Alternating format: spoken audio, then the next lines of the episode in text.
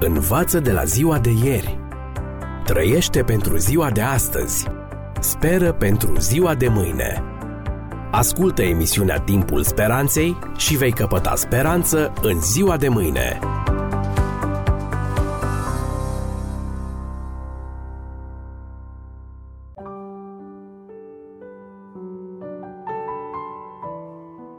Stimați prieteni, bine v-am regăsit! Vă spuneam data trecută că profețiile biblice demonstrează fără nicio umbră de îndoială că Dumnezeu este la cârma istoriei acestei lumi. Iar profeția din cartea lui Daniel, capitolul 2, la moment este aproape totalmente împlinită. Aproape, însă mai este ceva.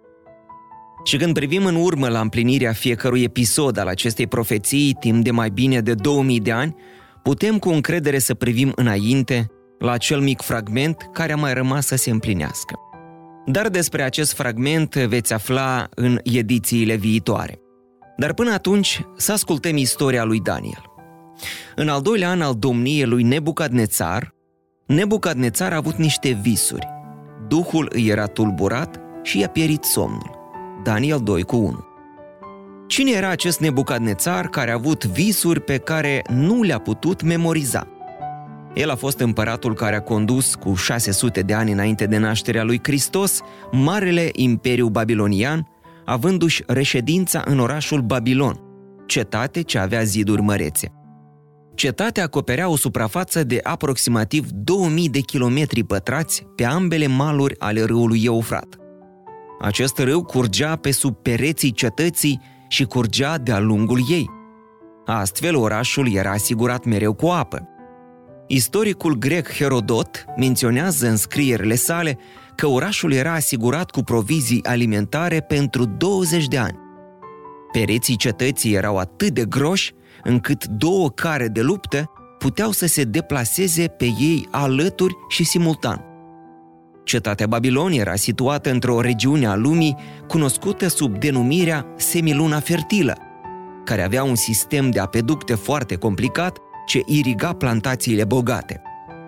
Nebucadnețar a construit luxoasele grădini suspendate, una din cele șapte minuni ale lumii, pentru soția sa care a crescut în munți și tângea după patria sa.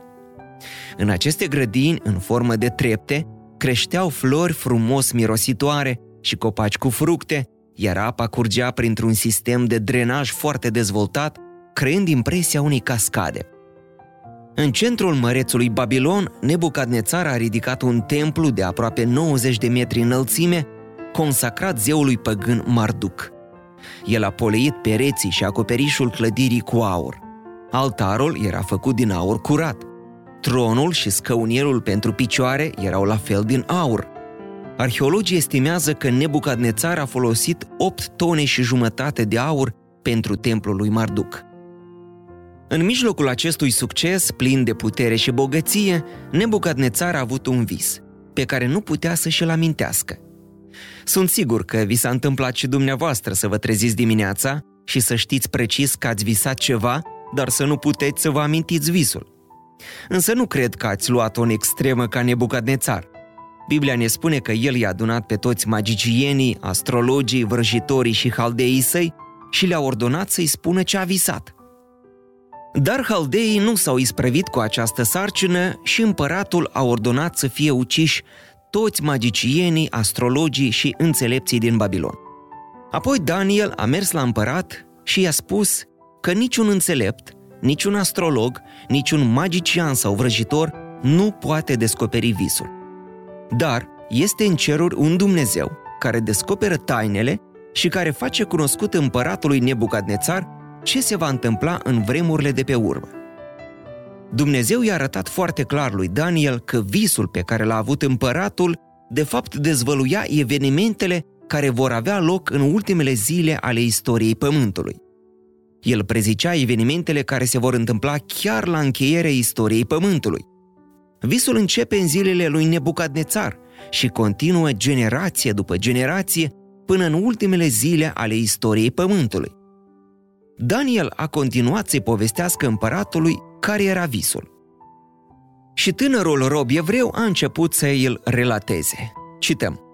Tu, împărate, te uitai și iată că ai văzut un chip mare. Chipul acesta era foarte mare și de o strălucire nemaipomenită. Stătea în picioare înaintea ta și înfățișarea lui era înfricoșătoare. Capul chipului acestuia era din aur curat. Pieptul și brațele îi erau din argint. Pântecele și coapsele îi erau din aramă. Fluierele picioarelor din fier. Picioarele parte din fier și parte de lut. Tu te uitai la el și s-a dezlipit o piatră, fără ajutorul vreunei mâini, a izbit picioarele din fier și de lut ale chipului și le-a făcut bucăți. Atunci fierul, lutul, arama, argintul și aurul s-au sfărâmat împreună și s-au făcut ca pleava din arie vara. Le-a luat vântul și nici urmă nu s-a mai găsit din ele. Dar piatra care sfărâmase chipul s-a făcut un munte mare și a umplut tot pământul. Daniel, capitolul 2, de la textele 31 până la 35. Împăratul a rămas uimit. Da, exact așa a fost. Acesta este visul, a strigat el. Exact aceasta am văzut în vis. Dar, Daniel, spune te rog, care e tălcuirea lui? Dar care este tălcuirea, stimați prieteni? Vă spun data viitoare în cadrul rubricii noastre.